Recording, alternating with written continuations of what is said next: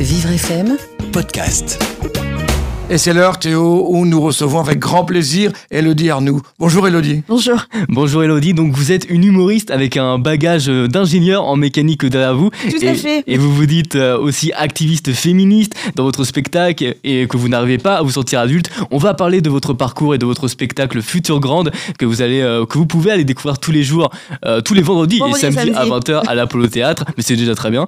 Euh, vendredi et samedi à 20h à l'Apollo Théâtre. Donc euh, Elodie, vous êtes sur Vivre FM. Il faut préciser, pardonnez-moi, que nous sommes en direct sur Facebook. Oui, Voilà, aussi. c'est important également. Et donc euh, Elodie, vous êtes sur Vivre FM, la radio de toutes les différences. C'est quoi pour vous la différence euh, vous concernant?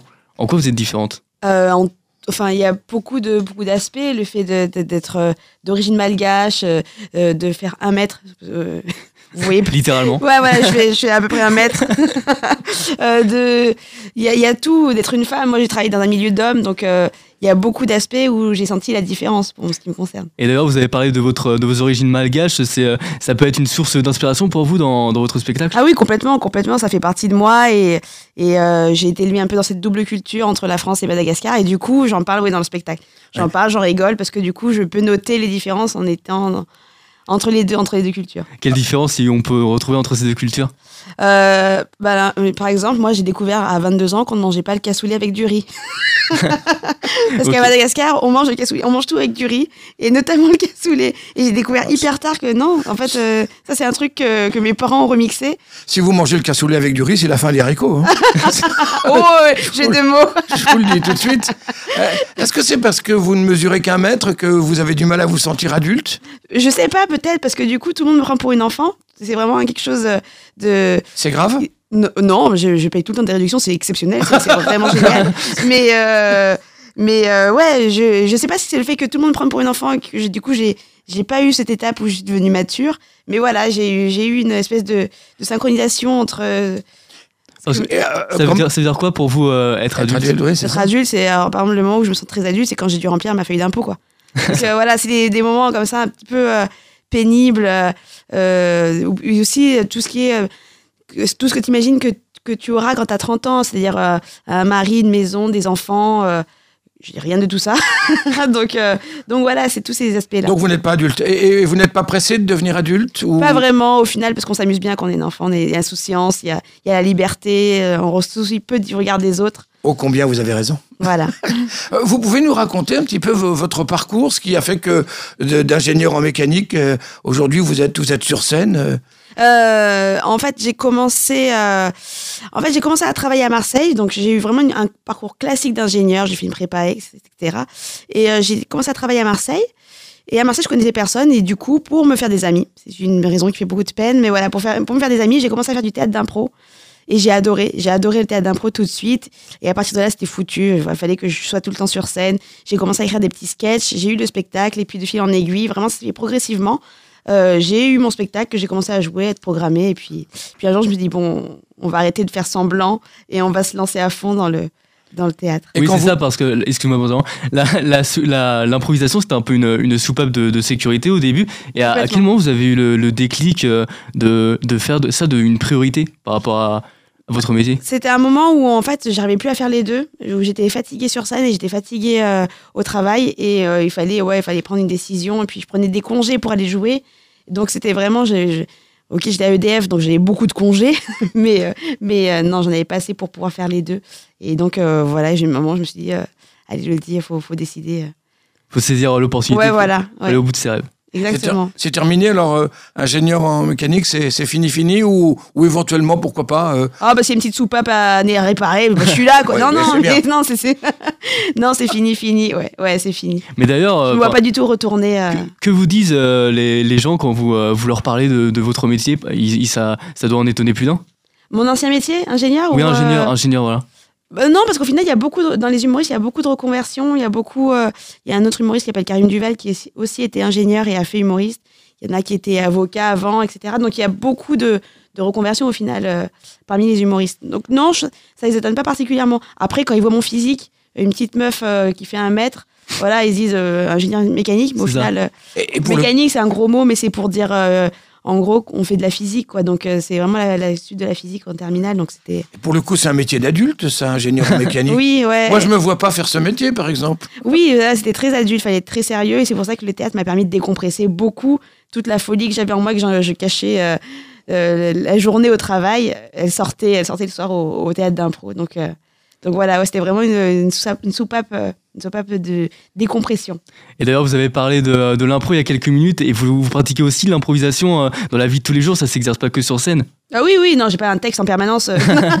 non, mais tout le monde fait de l'impro. D'ailleurs, c'est quelque chose que je recommande à tout le monde pour être à l'aise ou si quelqu'un qui est un peu timide, vraiment de faire de l'impro parce que ça, ça t'aide même dans les la vie de tous les jours. euh, des fois, euh, je me rappelle, moi, quand j'étais petite, avant de parler à la boulangère, je répétais Attends, un pain, une baguette. Et du coup, ça. ça te dit, bon, Ah, on fait tout ça. oui, voilà, mettez un peu, de, un peu de pression, un peu de stress, etc. Et ça, vraiment, ça, ça, ça t'aide, ça te fait décompresser parce que t'as des exercices d'impro qui te font avoir tellement la honte qu'après, dans la vie, t'es détente. Tu te dis, bon, il peut rien m'arriver de pire que de faire la fougère. Donc, euh, donc voilà.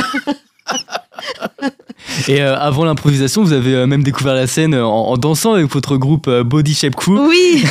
Ouais, vous, pouvez nous vrai. raco- vous pouvez nous raconter un peu cette période-là? Ben, c'était euh, ben, pendant mes études, je voulais faire du sport et euh, le seul moment où il fallait que je m'amuse parce que du sport à proprement parler, j'arrivais pas. Et euh, la danse a été un, bon. Et en fait, on est devenu, euh, on s'est, on était un groupe, on s'est beaucoup beaucoup entraîné et on a fait beaucoup de scènes et on a fait même des compétitions, gagné des prix. Donc c'est devenu un truc aussi où c'est allé un peu un peu loin. Donc j'en ai fait, j'en ai, j'ai fait beaucoup de danse et, et j'avais aussi ce plaisir d'être sur scène euh, qui était là. Et du coup dans le spectacle, je, je danse également parce que du coup je pouvais pas faire un spectacle Vous chantez bah, également? Je- Oui, je chante. Je- mais je- enfin, je singe les, les- je singe les chanteuses parce que je chante pas. J'ai pas de, D'accord. j'ai pas pris de Mais- cours de chant, mais j'aime bien les imiter. euh, faire euh, ils chantent comme ça. C'est pas mal. Pas mal. Alors, Et comment bah, oui, allez, allez, vas-y, allez. bonjour. vous habitez Lyon, eh, mais, mais vous jouez votre spectacle à Paris. Il y a, il y a des différences de mentalité entre les, les deux publics, entre les, les, les Lyonnais, les. je dirais pas de mentalité, mais il y a des, de références plutôt parce que euh, il y a des blagues qui marchent euh, à Lyon ou qui marchent et qui marchent mieux à Paris Ah oui? ou, et ou, ou inversement. Donc euh, c'est marrant du coup de noter les, les différences. Bon après à Paris j'ai joué que six fois pour l'instant Hmm. Et à Lyon j'ai joué presque 200 fois donc euh, j'ai un bon référentiel à Lyo- lyonnais. Moi, je vous donne un truc. ce un- international entre Paris et Lyon. Si vous dites euh, Gaune, par exemple, ça va aller. Parce qu'il y en a qui entendront Carlos Ghosn, et puis il y en a qui entendront les Gaunes. hein, vous savez, les, les Lyonnais, par exemple. Oui c'est vrai c'est vrai mais bon après il faut trouver une phrase où Ah, Carlos trouver. Ghosn et et Ghosn veulent la même signification. Faut voir. Mais euh, c'est aussi dans la vie de tous les jours, les, les Parisiens et les Lyonnais, ils n'ont pas forcément la, la même mentalité. Vous avez euh, décelé des différences. euh, C'est pas la même mentalité, c'est juste les, les références. Par exemple, j'ai fait, je fais une blague où, où je fais des Instagrammeuses qui, qui balancent plein de hashtags à la suite. euh, hashtag no pain, no gain, hashtag le point levé, hashtag MLBN. Et ben, et ben, cette blague à Lyon marche un peu moins qu'à Paris, parce qu'à. Paris, je pense qu'il y a beaucoup de, de filles qui font, qui font des photos Instagram et qui mettent plein de hashtags. Et, euh, et à Lyon, il y a juste. euh, mais après, de mentalité, non, tout le monde Oui. vient au théâtre avec l'envie de rire et, et de et euh, super euh, ouvert. Donc non, non, pour l'instant, j'ai pas noté de différence, à part juste des références qui sont pas les mêmes, des choses qui vont les faire plus rire les uns que les autres. Mais après, c'est assez universel, le spectacle est assez universel. Donc juste, je regarde que le, je remarque juste que le rire est plus fort dans une ville que dans l'autre. Alors justement, puisqu'on en parle, euh, vous évoquez un certain nombre de, de, de thèmes hein, dans, dans, dans votre spectacle. Euh, vous êtes une femme, euh, vous êtes quoi? Vous êtes une femme révolutionnaire, c'est ça? Révolutionnaire, j'aimerais bien, mais je suis nulle. Vous Activiste. verrez dans le spectacle, si vous Activiste? venez, vous verrez bien, j'essaye. Hein? Mais bon, je ne vais pas de la bonne façon. Est-ce qu'il y a des thèmes justement que vous n'avez pas encore abordés et dont vous vous dites qu'un jour il faudra absolument euh, que je les aborde? Ah oui, il y en a plein. Il y en a- il y en a tellement, il y a tellement de thèmes. C'est pour ça que je fais des vidéos sur, un, sur Internet, j'en fais beaucoup. Parce qu'il y a beaucoup de thèmes dont j'ai envie de parler et j'ai envie de dire aux gens, vous aussi, vous faites ça, vous aussi, vous avez remarqué ce truc-là. Et du coup, je fais des vidéos pour pouvoir... euh, Sinon, le spectacle durait 6 heures. Je pense que les gens seraient... Bon, ça peut être très drôle, mais 6 heures. les croissants seront distribués à la fin du spectacle. Alors justement, ces, ces thèmes, quels sont-ils? Qu'est-ce, que, qu'est-ce qui vous chatouille au point que vous souhaiteriez en parler? Oh, mais il y a, il y a tellement de choses euh, qu'on vit. Enfin, moi, c'est des choses que je, que, qu'on vit euh, en, en- en tant que femme. Moi, rien que, voilà, être une femme, je- j'en parle, je, je touche du doigt, mais j'aimerais vraiment en parler plus. Euh, le fait d'être une femme dans un milieu d'hommes au, au travail, c'est, c'est un- un- il y a plein de choses euh, à dire. Il y a vraiment plein, plein de choses à dire. Et d'ailleurs, euh, vous parlez aussi dans votre spectacle de- d'être une femme accomplie. C'est c'est quoi pour vous euh, une femme accomplie? Accompli, c'est euh, c'est ce que que- c'est c'est la femme dont tu rêves quand tu as quand as 12 ans, c'est-à-dire euh, c'est euh, la femme qui a euh, qui est propriétaire, qui a un mari, des enfants, un chien et le break. Ah ouais? Donc tout Il y a de ça. l'ambition dans tout ça. Ouais, hein. voilà, et un, un bon métier, une bonne carrière, tout, enfin, qui est la femme accomplie, la femme quand tu vois dans les films, euh, les films, Mais- les téléfilms sur la 6, c'est ça. Oui, mais justement, alors euh, il y, a, il y a un petit peu un paradoxe hein, dans, dans ce que vous dites, parce que vous dites euh, finalement l'âge adulte, tout ça, et pour être une femme accomplie, il faut être une femme adulte. C'est ça, mais j'y arrive pas du tout. C'est ça, c'est le, le, le constat. Mais au final, je, je dis à la fin que je suis, que je suis contente, que je m'amuse et que c'est c'est l'important en fait, c'est d'être bien. C'est pas d'avoir coché toutes les cases. Et aussi, quand vous vous autoproclamiez euh, euh, révolutionnaire féministe, euh, vous le faites euh, par le biais de l'humour, donc, donc Oui. ça ne doit pas forcément passer par un ton grave. Non, pas du tout. Alors, vraiment pas du tout.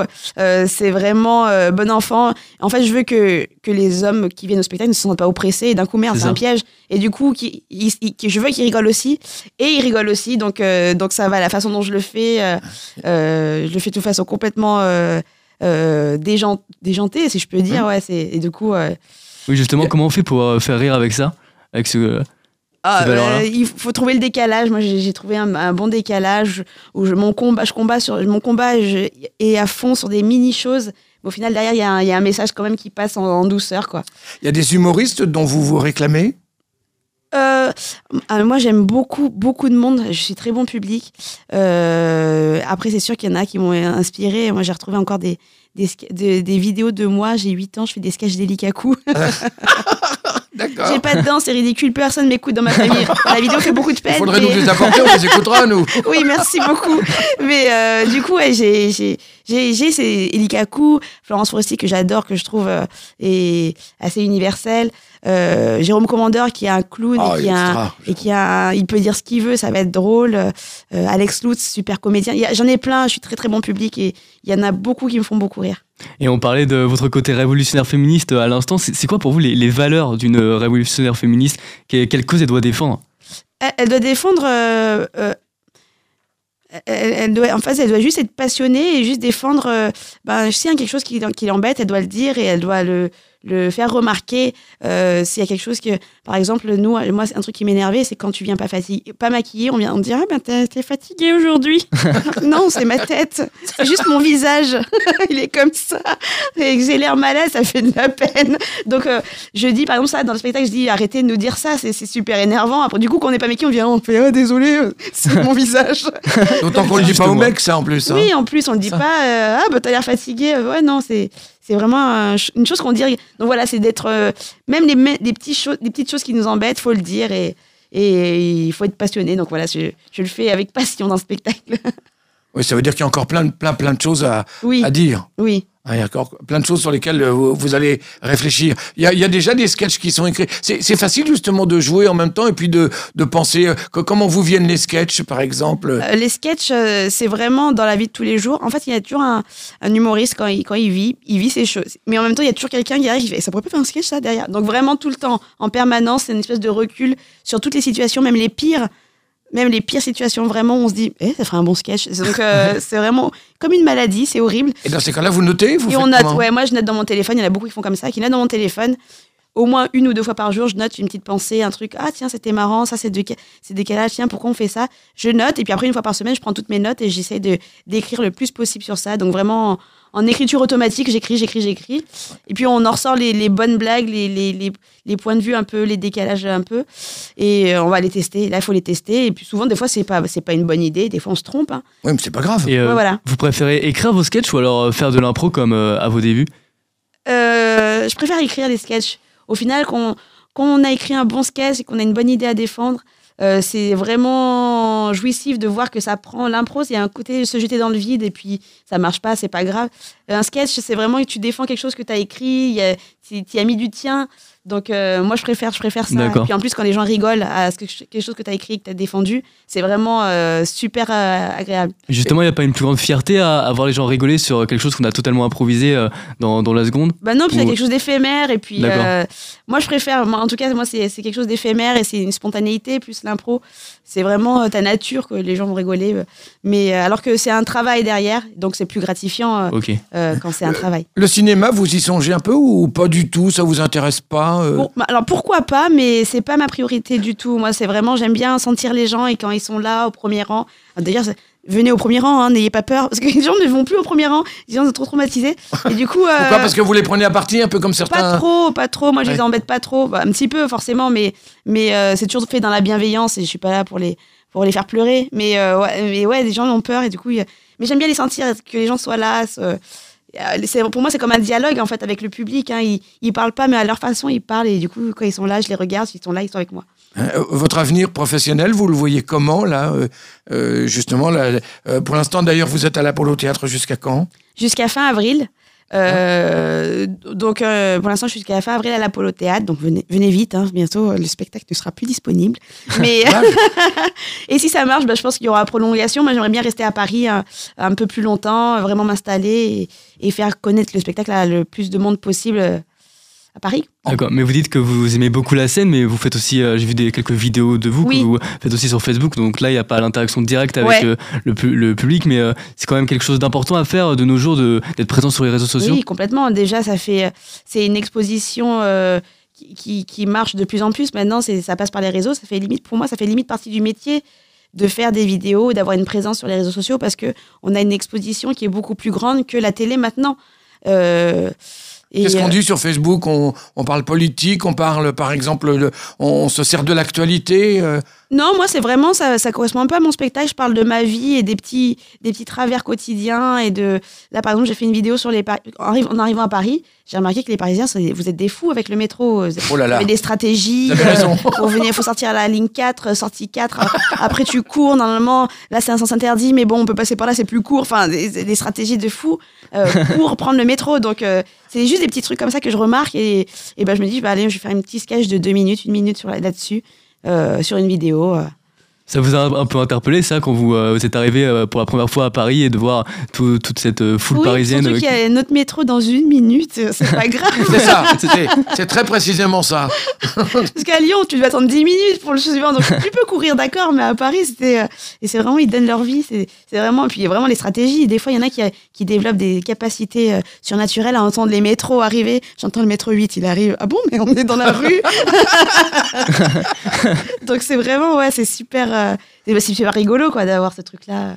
D'ailleurs, oui, la, la vie à Lyon n'est pas exactement la même que la, la vie à Paris. Vous parlez de références de, différentes tout à l'heure, mais ça doit passer aussi par le quotidien qui est Bah différent oui, entre tu- les Lyonnais et les Parisiens. Bah, à Lyon, quand tu, tu dis que tu as 30 minutes de métro, on se dit Oh non, t'habites loin Alors qu'en fait, euh, à Paris, 30 minutes, c'est cool, c'est bien.